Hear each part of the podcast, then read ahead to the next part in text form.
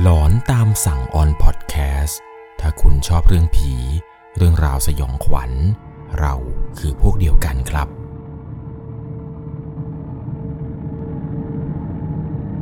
สวัสดีปีใหม่กันครับมิตรรักแฟนหลอนทุกท่านขอต้อนรับเข้าสู่รายการหลอนตามสั่ง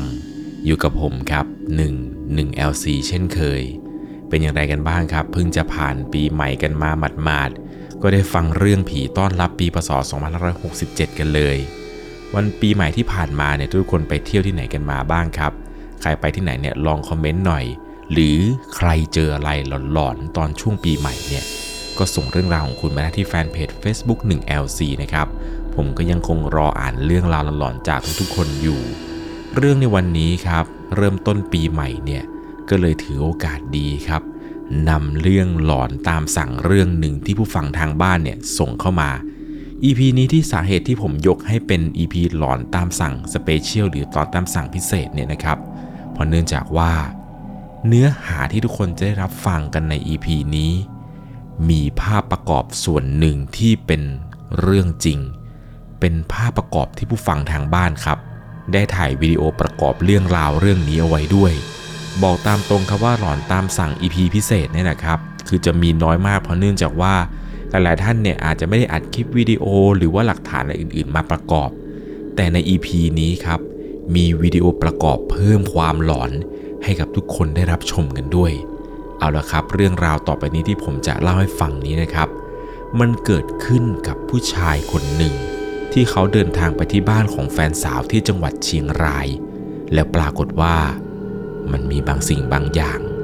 ตามเขากลับไปที่บ้านด้วยเรื่องราวต่อไปนี้นะครับจะต้องใช้วิจารณญาณในการรับชมรับฟังกันให้ดีๆโดยเรื่องราวในวันนี้ครับถูกส่งมาจากผู้ฟังทางบ้านท่านหนึ่งผมขออนุญาตใช้นามสมมุติว่าคุณฟานนะครับคุณฟานเนี่ยได้ส่งเรื่องราวประสบการณ์ความหลอนมาให้ผมต้องขอบอกก่อนครับว่าตัวของคุณฟานเองเขาเป็นคนที่เชื่อเรื่องผีแต่ไม่ได้กลัวผีเพราะเนื่องจากว่าตัวของเขานั้นทำงานอยู่บนดอยสถานที่ทำงานของเขาเนี่ยก็จะอยู่คนเดียวในป่าในเขาทำให้เขาไม่ค่อยกลัวเรื่องนี้สักเท่าไหร่เหตุการณ์ต่อไปนี้ที่ผมจะเล่าให้ฟัง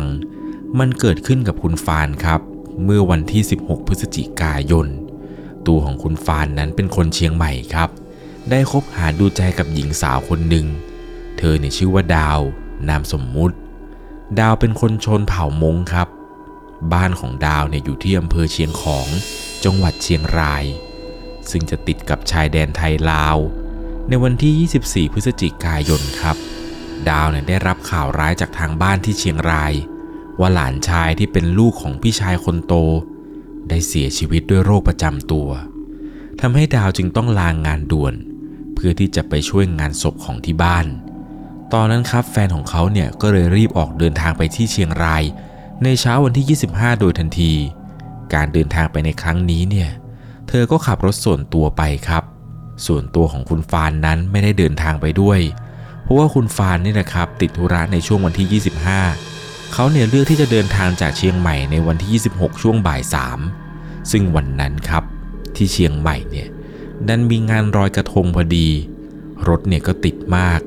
กว่าจะออกจากตัวเมืองไปถึงถนนเส้นที่จะออกจากเชียงใหม่ได้ก็ป่าไปประมาณเกือบจะ5ชั่วโมงซึ่งจากตรงที่เขาอยู่ไปที่บ้านของแฟนเป็นบ้านหนึ่งครับผมขออนุญาตที่จะสงวนชื่อเอาไว้แต่เป็นบ้านของชนเผ่ามงที่อยู่ในอำเภอเชียงของจังหวัดเชียงรายเดินทางไปเนี่ยระยะทางร่วม289กิโลเมตรระหว่างการเดินทางครับคุณฟานเนี่ยก็ได้เปิดรายการผีฟังไปเรื่อยๆขับรถไปแล้วก็ฟังไปครับสัมผัสบรรยากาศเย็นๆไปเรื่อยระหว่างทางเนี่ยก็ดูสองข้างทางไปเรื่องผีที่เปิดในรถเนี่ยก็ขับกล่อมเขาไปเรื่อยๆจนกระทั่งคุณฟานครับขับรถมาถึงที่อำเภอเชียงของตอนนั้นเนี่ยก็เป็นเวลาเกือบจะ 3:00 น.เห็นจะได้ตอนนั้นเองเนี่ยก็ได้มีการดูเกณฑ์น้ำมันครับว่ามันลดลงมาเกินครึ่งถังแล้วคิดในใจว่าเดี๋ยวขึ้นไปงานศพก่อนขาลงกลับมาเนี่ยค่อยเติมเอาก็ได้ไม่รีบก็เลยขับรถไปต่อครับเส้นทางที่จะไปบ้านของแฟนเนี่ยมันจะเริ่มเป็นทางขึ้นภูเขาแล้วระหว่างทางที่ขึ้นไปหมู่บ้านนี้เขาเองเนี่ยก็ขับผ่านหมู่บ้านหนึ่งก่อน ซึ่งหมู่บ้านนี้ก็มีการจัดงานศพเช่นเดียวกันครับแต่ตอนนั้นเนี่ยเขาก็ไม่ได้คิดในใจอะไรก็ขับไปต่อขับไปเรื่อยครับหลังจากผ่านหมู่บ้านแรกไปแล้วมันจะเริ่มเป็นป่า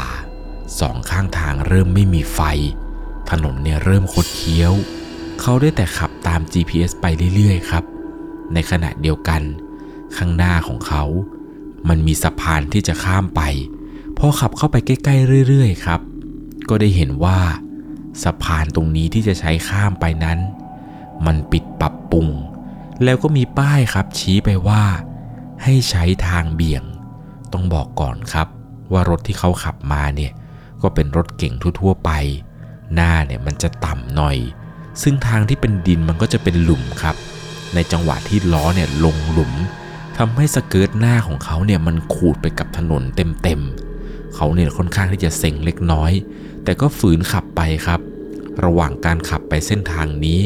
กระจังหน้าเนี่ยขูดกับดินหลายครั้งมากก็ขับไปเรื่อยๆครับขับต่อไปจนสองข้างทางเนี่ยเริ่มเป็นป่าต้นไม้สักขึ้นสูงขับไปตอนนั้นเนี่ยก็กลัวครับไฟสองข้างทางก็ไม่มีบรรยากาศก็ดูน่ากลัวจนขับต่อไปเรื่อยๆครับเริ่มได้เห็นบ้านคนเขาเนี่ยคิดในใจครับว่านี่ถึงสักทีสินะก็ขับไปจนถึงบ้านของแฟนครับที่มีงานบ้านของแฟนเนี่ยก็จะสูงแล้วก็ชันมากๆครับเขาเนี่ยจึงจอดท้ายรถแฟนเอาไว้แล้วก็ใช้ก้อนหินเนี่ยหนุนล้อเพื่อไม่ให้รถนะครับไหลลงมาบริเวณหน้างานเนี่ยครับรถเนี่ยจอดเต็มเลยเขาเองเนี่ยเคยมาที่นี่ครั้งแรกครับตอนนั้นก็เลยกะจะโทรหาแฟนเพื่อให้ออกมารับหน่อยครับเพราะไม่รู้ว่าถ้าเกิดสุ่ม4สุ่ม5เข้าไปเนี่ยกลัวคนที่หมู่บ้านเนี่ยจะตกใจด้วยความที่ว่าคุณฟานเองเนี่ยไม่ได้เป็นคนในชนเผ่าม้งนี้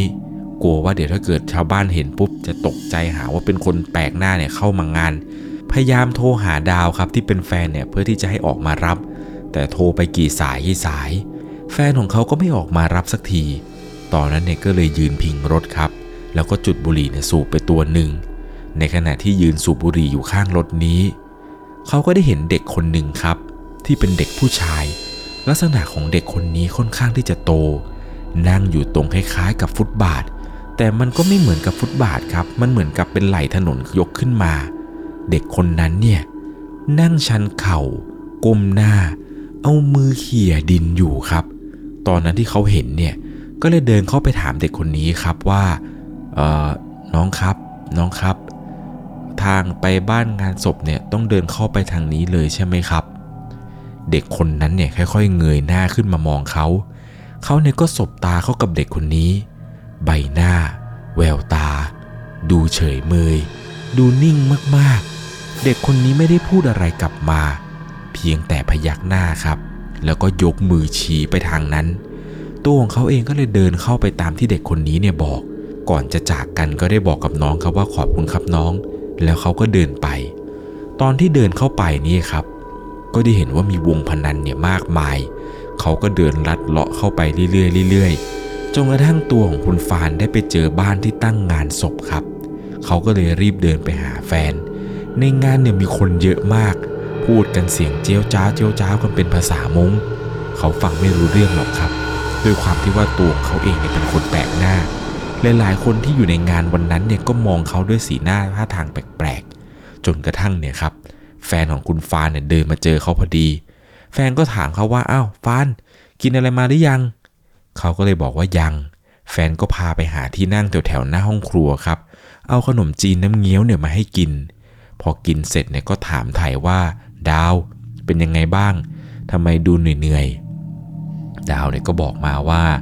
ดาวยังไม่ได้นอนเลยฟานง่วงมากๆต้องช่วยงานนั่งเฝ้าทูบไม่ให้ทูบดับสีหน้าของแฟนตอนนั้นเนี่ยดูเหนื่อยจริงๆครับทั้งเรี่ยวแรงทั้งสีหน้าอะไรเนี่ยดูเหมือนกับว่าเธอเนี่ยจะอดหลับอดนอนเลยตอนนั้นเนี่ยคุณฟานก็เลยเดินไปช่วยนู่นช่วยนี่ครับสักพักหนึ่งเนี่ยเธอก็ชวนไปนั่งอยู่ตรงหน้าโรงศพแล้วก็บอกว่าเนี่ยต้องมานั่งเฝ้าแบบนี้ทุกคืนเลยบริเวณหน้าคุณฟานตอนนี้ครับคือโรงศพที่เป็นโรงเย็นสแตนเลสครับโรงศพช่วงบริเวณส่วนหัวไปเนี่ยมันจะมีกระจกเพื่อดูศพแฟนของเขาเนี่ยก็เลยเอ่ยขึ้นมาว่าฟานอยากลองดูไหมแล้วก็หัวเราะเบาๆครับประมาณว่า ฟานลองดูไหมอยากดูเปล่าประมาณอย่างนี้หลังจากที่ดาวพูดจบครับดาวก็เล่าให้ฟังต่อว่าเนี่ยตอนเย็นน่ะดาวไปดูดาวเห็นเหมือนกับหลานน่ะลืมตาเลยดาวสะดุ้งขึ้นมาทันทีตอนนั้นครับตัวของคุณฟานเองก็บอกกับแฟนไปว่าคิดไปเองหรือเปล่าดาวบ้าศพจะลืมตาได้ยังไงในขณะที่กำลังนั่งพูดคุยอยู่กับดาวนี้ปรากฏว่าตัวของเขาเนี่ยเหลือไปเห็นรูปของผู้ตายครับที่ตั้งอยู่บนโลงแต่ว่ารูปนี้เนี่ยตั้งหันไปอีกทางหนึ่งคุณฟานก็เลยเดินอ้อมไปดูครับว่ารูปของผู้ตายเนี่ยหน้าตาประมาณไหนหลานที่เสียชีวิตของดาวเนี่ยจะหน้าตาประมาณยังไงจะคล้ายกับดาวหรือเปล่าแต่พอเดินอ้อมไปดูเท่านั้นแหละครับถึงกับเอ๊ะเลยทำไมใบหน้าเนี่ยถึงได้เหมือนกับเด็กที่เขาถามทางเมื่อกี้หลานของดาวนี่แหละครับที่เจอเนี่ยอายุประมาณ 15-16 เขาเนี่ยเอะใจมากครับทำไมใบหน้าของเด็กคนนั้นกับรูปในงานศพที่เขาเห็นอยู่ตรงหน้าตอนนี้มันถึงได้คล้ายคลึงกันได้ขนาดนี้เขาเนี่ยเอะใจยืนอึ้งไปสักพักจนกระทั่งดาวนี่แหละครับชะโงกหน้ามาถามว่าฟานเป็นอะไรฟานยืนนิ่งทำไมตอนนั้นเนี่ยก็เลยเดินกลับมาด้วยความที่ว่าโรงศพเนี่ยมันจะมีกระจกเขาก็เลยชะโงกหน้าไปดูหน่อยครับว่าใบหน้าของศพเนี่ยมันเหมือนกันไหมซึ่งในตอนนั้นครับนั่งอยู่หน้าโรงกันประมาณ6คนเขาก็นั่งคุยกันนู่นนี่นั่นอะไรไปตัวของคุณฟานเนี่ยตอนที่ชะเง้อไปดูศพครับก็ต้องบอกเลยว่าสภาพศพเนี่ยดูผอมมากๆตาเนี่ยปิดอยู่ริมฝีปากเนี่ยดำเหมือนคนแก่อายุเยอะเลยแหละครับซึ่งภาพวิดีโอภาพนี้ครับนี่เป็นภาพวิดีโอจริงนะครับที่คุณฟานเนี่ยได้ถ่ายมาผมขออนุญาตเบลอใบหน้าศพเอาไว้นะครับซึ่งถ้าเกิดคุณได้เห็นเนี่ยรับรองเลยครับว่าขนลุกอย่างแน่นอนตอนที่ผมได้ดูวิดีโอนี้เนี่ยผมไม่รู้หรอกครับว่าคุณฟานเนี่ยถ่ายมาเป็นแบบไหนผมเห็นเพียงแต่เหมือนกับเป็นเสื้อผ้าเป็นอะไรแล้วกล้องค่อยๆแพนขึ้นจนเห็นใบหน้าของศพเนี่ยแหละครับบอกตามตรงตอนนั้นเนี่ยผมรีบปิดคลิปแทบไม่ทันคลิปวิดีโอนี้คือภาพวิดีโอจริงๆครับที่คุณฟานเนี่ยถ่ายมาให้ดู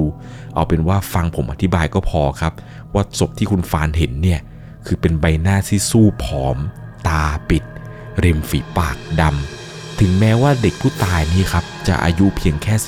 15-16 แต่ตอนที่เห็นเนี่ยใบหน้าเนี่ยเหมือนคนแก่อายุเยอะมากๆแฟนเนี่ยก็ทักกันว่าฟานอย่ามองนานเดี๋ยวภาพติดตาหรอกตอนนั้นตัวของเขาเนี่ยก็เลยค่อยๆถอยกลับมาครับแล้วก็มานั่งพูดคุยกันต่อแฟนของเขาก็ถามครับว่าแล้วจะกลับวันไหนจะนอนนี่ก่อนไหมหรือจะอะไรยังไงตัวของคุณฟานเองครับบอกกับแฟนว่าต้องเดินทางกลับวันนี้เลยเพราะว่าพรุ่งนี้เนี่ยมีงานตอนบ่ายๆไม่อยากจะทิ้งงานนี้งานสำคัญแฟนเนี่ยก็ขยันขยอครับบอกว่าต้องกลับวันนี้เลยเหรอทำไมไม่นอนที่นี่สักคืนก่อนมันอันตรายนะเป็นห่วงเขาก็เลยบอกว่าต้องกลับไปจริงๆเพราะว่ามีงานมานี่เนี่ยก็เพื่อที่จะให้ญาติพี่น้องเนี่ยได้เห็นหน้าสักประมาณ 2:00 น.ครับคุณฟานเนี่ยก็จะขับรถกลับเชียงใหม่กะว่าจะอยู่ช่วยงานนู่นนี่นั่นอะไรไปก่อนในขณะที่กำลังนั่งอยู่ในงานนี้แหละครับสักพักหนึ่งก็เริ่มมีคนมาทำพิธีเป็นเหมือนกับเครื่องเป่าครับเป็นเครื่องดนตรีเครื่องเป่าเครื่องนี้เนี่ยเหมือนกับจะทำมาจากไม้อะไรสักอย่างครับมันจะยาวๆโค้งๆตามภาพวิดีโอประกอบภาพนี้เลยครับถ้าสังเกตดูเนี่ยจะเป็นเหมือนกับเป็นเครื่องเป่ายาวๆผมก็ไม่แน่ใจนะครับว่าเครื่องดนตรีชนิดนี้เนี่ยเขาเรียกว่าอะไรน่าจะเป็นเครื่องดนตรีประจำชนเผ่าม้งนะครับถ้าใครพอจะรู้เนี่ยรบกวนช่วยบอกหน่อยนะครับสังเกตจากวิดีโอนะครับก็จะมีคนเนี่ยเป่าเครื่องดนตรีนี้แล้วก็จะมีคนหนึ่งครับที่ตีกองแล้วเขาก็จะพูดเป็นเหมือนกับทำนองภาษาม้งกันตอนนั้นเนี่ยคุณฟานได้เห็นภาพนี้ครับมันเป็นอะไรที่ใหม่กับเขามากๆเขาไม่เคยเห็นพิธีงานศพอะไรแบบนี้มาก่อนตอนนั้นก็เลยถามว่าดาวอันนี้เขาทำอะไรกันหรอดาวเนี่ยก็บอกว่านี่เขาเรียกว่าการนำทางให้ผู้ตายการนำทางผู้ตายเนี่ยเหมือนกับว่าทำให้ผู้ตายได้รู้ถึงประวัติว่าบรรพบุรุษตัวเองเนี่ยมาจากไหนความเป็นมายังไงแล้วก็นำทางแฟนเนี่ยบอกว่าตอนที่เขาพูดกันเนี่ยที่เป็นภาษาม้งที่ว่าตอนที่เป่าเครื่องดนตรีแล้วก็ตีกองอะไรเนี่ยเขาพูดทำนองเหมือนกับว่าแนะนำทั้งกำแพงเมืองจีนอะไรต่างๆนานาว่ามาจากไหนจากนู่นอะไรยังไงเขาเนี่ยก็นั่งดูไปเรื่อยๆครับแล้วก็หยิบโทรศัพท์เนี่ยถ่ายวิดีโอไป จนกระทั่งถึงเวลาที่เขาจะต้องเดินทางกลับตอนนั้นเนี่ยมันเป็นเวลาตี 2 กว่าแฟนเนี่ยก็เดินออกมาส่งที่รถตอนนั้นเนี่ยแฟนยังถามเลยครับว่าจอดรถตั้งไกลทำไมเดินมาถูกล่ะเขาก็เลยบอกว่าอ๋อพอดีถามเด็กคนนึงเขานั่งอยู่ตรงนู้นน่ะนั่งเขี่ยดินไปเขี่ยดินมาไม่รู้มานั่งทำอะไรมืดๆคนเดียวแต่หน้าตาคล้ายๆกับหลานเธอเลยนะแฟนเขาเนี่ยก็เลยบอกว่าไปกลับได้ละตอนนั้นก็มีการกอดมีการหอมแล้วก็บอกลาครับเขาเองเนี่ยก็ขึ้นรถสตาร์ทเตรียมตัวที่จะกลับ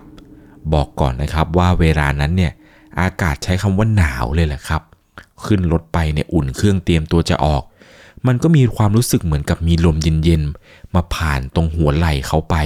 มันผ่านมาจากไหล่ขวาครับผ่านไปทางซ้ายเหมือนกับอากาศเย็นๆเนี่ยผ่านตัวเขาไปทางซ้ายมือตอนนั้นเนี่ยรู้สึกเลยครับว่านี่มันอะไรวะเขาถึงกับเอะใจครับว่านี่มันอะไรวะเนี่ยหลังจากนั้นครับเครื่องเสียงในรถเนี่ยมันก็ทำงานเพราะว่าเขาเนี่ยเชื่อมบลูทูธกับ YouTube เอาไว้เมื่อกี้ครับมันเป็นช่วงที่คลิปเนี่ยกำลังอยู่ในอินโทรรายการผีรายการหนึ่งเขาเนี่ยสะดุ้งซ้ำไปอีกทีขนเนี่ยลุกแก้มเนี่ยชาไปหมดเลยครับรีบเปิดกระจกโบกมือบอกแฟนว่าไปแล้วนะเดี๋ยวโทรหาเป็นระยะตอนนั้นครับรีบเปลี่ยนไปฟังอย่างอื่นที่มันไม่ใช่เรื่องผีเป็นเรื่องตลกแทนเพราะเนื่องจากว่าเขาเริ่มหวั่นๆกับทางขากลับนี่แหละครับมันมืดแล้วมันก็เปลี่ยวมากๆพอขับไปเรื่อยๆครับไปถึงสวนไม้สักเนี่ยก็มองตรงอย่างเดียวเลยครับพยายามที่จะไม่มองสองข้างทางถึงมองไปเนี่ยก็ไม่เห็นเพราะว่ามันมืดกระจกหลังเนี่ยมองไม่เห็นเลยครับนอกจากไฟเบรกแล้วก็ไฟท้ายของตัวเองอากาศมันหนาวเขาก็เลยไม่ได้เปิดแอร์ในรถแล้วอยู่ดีๆครับลมนั้นเนี่ยมันก็มาอีกมันเป็นลมที่พัดผ่านไปจนตัวเขาเนี่ยเริ่มรู้สึกขนลุกขนพองมันเหมือนกับมีคนเนี่ยหายใจอยู่ข้างๆหูซ้ายของเขาเสียงเนี่ยดังชัดเจนเลยแหละครับเป็นเสียงแบบลมหายใจเข้าออกครับดังฟึดฟัดแบบเขาเนี่ยคิดในใจชิบหายละกูไปทำอะไรไม่ดีไว้หรือเปล่าวะตอนนั้นที่ขับมาเรื่อยๆนี่แหละครับก็หวั่นๆอยู่เหมือนกันจนกระทั่งมาถึงจุดที่ทำสะพานเขาเนี่ยภาวนาครับว่าอย่าติดขัดอะไรเลยค่อยๆขับทางดินทางนั้นนั่นแหละครับขับตามทางที่ตัวเองเนี่ยเคยมาบอกตามตรงครับว่าขนลุกมากๆมันเหมือนกับนานจริงๆทั้งที่ระยะทางเนี่ยก็ไม่ได้ยาวอะไรจนผ่านจุดๆนั้นไปได้ครับก็เข้าสู่อีกหมู่บ้านหนึ่งมันเริ่มมีไฟตามทางเขาเนี่ยก็เลยพูดในรถครับว่าอย่าตามมานะอย่าทำอะไรพี่เลยพี่ขอกลับคนเดียวนะตอนนั้นตัดสินใจเปิดเพลงให้มันดังๆเลยครับเวลาเนี่ยเกือบจะตี 3เขาเนี่ยก็มองเกน้ำมันครับว่ายังไงแล้วเนี่ยถ้าจะขับให้ถึงเชียงใหม่ต้องเติมน้ำมันก่อนต้องแวะเติมน้ำมันหลังจากที่ออกจากหมู่บ้านอีกหมู่บ้านหนึ่งมาได้ครับก็เริ่มเป็นทางลงเขาแล้วก็เข้าสู่ถนนหลักขณะที่ขับมาครับเขาก็ได้เห็นป้ายข้างทางบอกว่าจะมีปั๊มน้ำมันปั๊มหนึ่งครับตั้งอยู่เขาเนี่ยตัดสินใจว่าเดี๋ยวขับไปเดี๋ยวไปเติมน้ำมันที่ปั๊มนั้นก็ได้ก็ขับไปเรื่อยๆนี่แหละครับแต่ปรากฏว่าพอมาถึงยังที่ปั๊มน้ำมันปั๊มนี้ปรากฏว่าปั๊มปิดเกิดความซวยขึ้นให้แล้วครับปั๊มเนี่ยปิดแต่เซเว่นเนี่ยเปิดอยู่เขาเลยตัดสินใจว่าจะไม่แวะครับแล้วก็จะขับต่อไปเผื่อว่าข้างหน้าเนี่ยมันจะมีปั๊มพอขับไปเรื่อยๆครับปรากฏว่ามันก็มีปั๊มจริงๆแต่พอไปถึงที่หน้าปั๊มเนี่ยปั๊มนี้ก็ปิดเช่นเดียวกันครับตอนนั้นก็เลยโทรหาแฟนครับว่าดาวพอจะรู้ไหมว่าถ้าเกิดเลยปั๊ม2ปั๊มนี้แล้วมันจะมีปั๊มอีกหรือเปล่าตอนนั้นเนี่ยแฟนก็ดุครับว่าทำไมไม่เติมขามาแล้วก็ออกไปซะไกลด้วยบ้าหรือเปล่าทำไมรู้จักเตรียมตัวรู้หรือเปล่าเนี่ยกลับกลางค่ำกลางคืนมันอันตรายนู่นนี่อะไรยังไงทำไมไม่ยอมนอนเขาเนี่ยโดนแฟนด่ายับเลยแหละครับก็เลยบอกว่าเอาไม่เป็นไรเดี๋ยวหาเองแค่นี้แหละรีบตัดสายแฟนครับเพราะว่าถ้าเกิดนานกว่านี้เนี่ยสงสัยหูน่าจะชาอย่างแน่นอนก็ขับออกมาเรื่อยๆนี่แหละครับขับไปก็ลุ้นไปว่าน้ำมันเนี่ยจะไปหมดตรงไหนขออย่างเดียวคือขอให้มีปั๊มเปิดก็พอขับมาจนกระทั่งพ้นจากอำเภอเชียงของออกมากำลังจะเข้าอีกตำบลหนึ่งครับแต่ระหว่างทางที่ผ่านมานี้ไม่เจอปั๊มเลยจนกระทั่งข้างหน้าของเขาครับระยะทางประมาณ500เมตรตรงนั้นเนี่ยมันมีป้อมตำรวจตั้งอยู่แล้วก็มีไฟในป้อมเนี่ยเปิดรถตำรวจจอดข้างๆเข เขาได้ตัดสินใจครับแวะเข้าที่ป้อมตำรวจเพื่อที่จะถามถึงปั๊มนั่นแหละครับกล่าวว่าจะถามพี่ตำรวจหน่อยว่าปั๊มที่ใกล้ที่สุดเนี่ยมันอยู่ตรงไหนตอนนั้นเนี่ยพี่ตำรวจก็บอกครับว่ามันจะมีปั๊มนึงเป็นปั๊มสุดท้ายนะถ้าไม่แวะปั๊มนี้ก็ไม่มีอีกเลยยาวเลยนะน้องมีอีกทีก็เชียงรายเขาก็เลยบอกตำรวจไปครับว่าผมกลัวไม่ถึงปั๊มอะครับพี่ถ้าไม่ถึงปั๊มเนี่ยผมได้นอนข้างทางแน่เลยพี่ตำรวจเนี่ยแกก็พูดขึ้นมาว่าเอ้าจะกลัวอะไรมากันตั้ง2คนก็ช่วยกันเข็นสิหรือถ้านอนข้างทางเนี่ยก็นอนกับเพื่อนไงไม่ต้องกลัวผัดกันคนนึงเฝ้ารถคนนึงนอนหรือนอนพร้อมกัน2คนเปิดกระจกแง้มๆไว้นะตอนนั้นเนี่ยเขาอึ้งเลยครับอากาศเย็นๆเนี่ยแต่เหงื่อเขาเนี่ยไหลท่วมรีบบอกกับพี่ตำรวจไปครับว่าครับพี่งั้นผมไปแล้วครับขอบคุณครับรีบขับรถออกจากจุดนั้นทันทีพี่ตำรวจเนี่ยเห็นใครในรถกันแน่เขาเนี่ยมาคนเดียวกลับคนเดียวขนเนี่ยลุกสู้ไปตลอดทางเลยครับเป็นระยะรายการตลกที่ฟังไปเนี่ยบอกตามตรงครับว่ามันไม่ได้ขำเลยยิ่งทำให้เขาเนี่ยกลัวมากยิ่งขึ้นตลกเล่นมุกอะไรมาแม้ว่าจะเป็นมุกฮาๆเขาเนี่ยขำไม่ออกเลยแหละครับจนกระทั่งขับมาไปอีกประมาณ30กว่ากิโลก็ได้ไปเจอปั๊มเหมือนที่พี่ตำรวจเนี่ยบอกเลยแหละครับปั๊มนี้เนี่ยเปิดไฟสว่างมาแต่ไกลเขาเนี่ยโล่งอกโดยทันทีรีบขับรถไปจอดที่หัวใจมองซ้ายมองขวาปรากฏว่าในปั๊มนี้ครับไม่เห็นเด็กปั๊มสักคน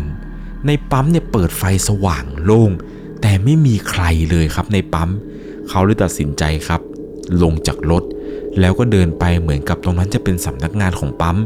เดินไปแล้วก็ไปเคาะประตูครับเคาะเรียกครับน้องตื่นเติมน้ำมันหน่อยน้อง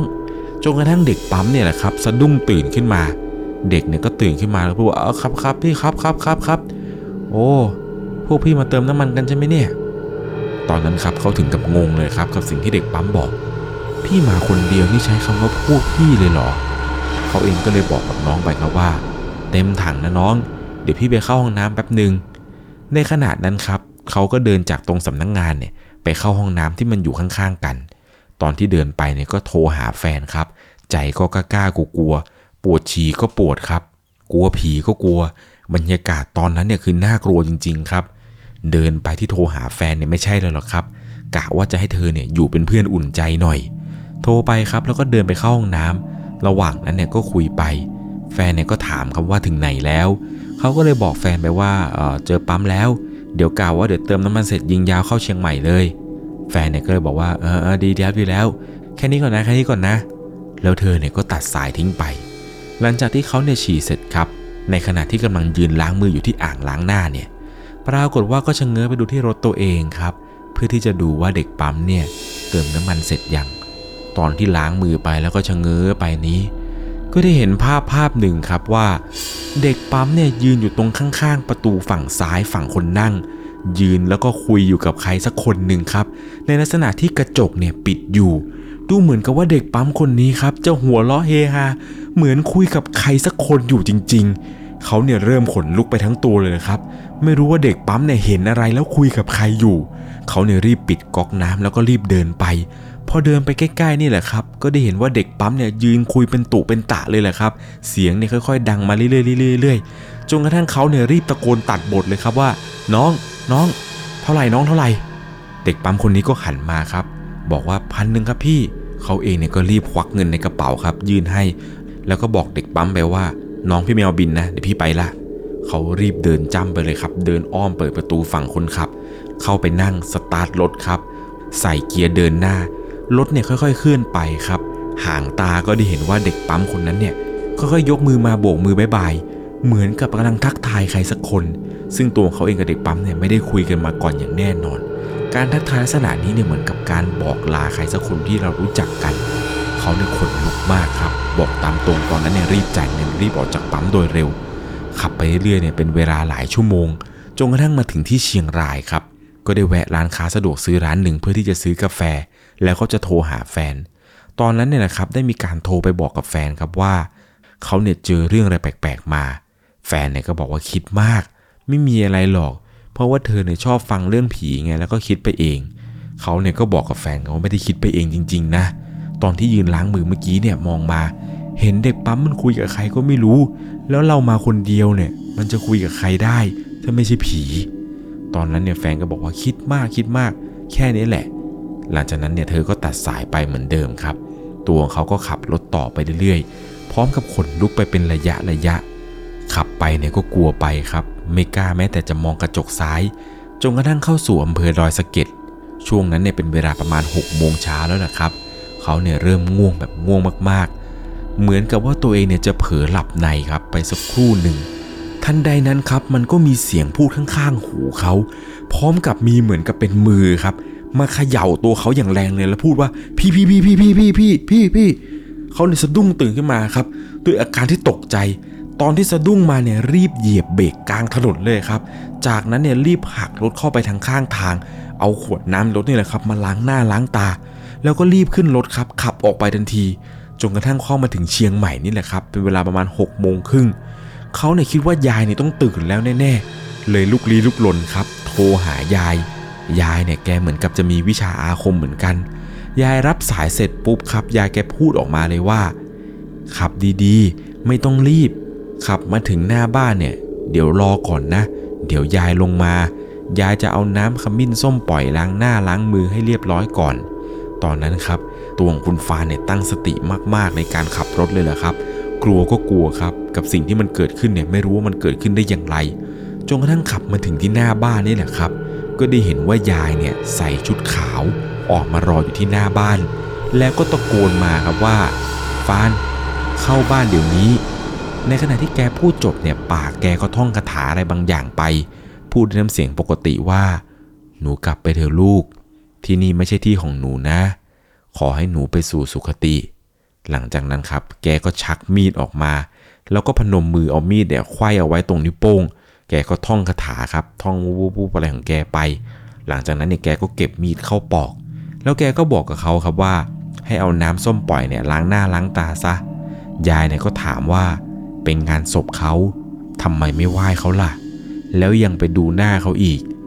ทีหลังเนี่ยอย่าทำแบบนี้อีกนะคุณฟานเนี่ยบอกว่าระหว่างทางที่ขับออกมาจากปั๊มเนี่ยตอนนั้นเนี่ยแทบจะไม่ได้เห็นอะไรเลยครับสองข้างทางแต่มันมีความรู้สึกคล้ายๆกับเหมือนมีเงาซ้ายทีขวาที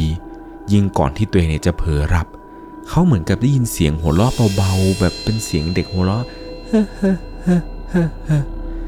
ทั้งที่สิ่งที่เขาเปิดเนี่ย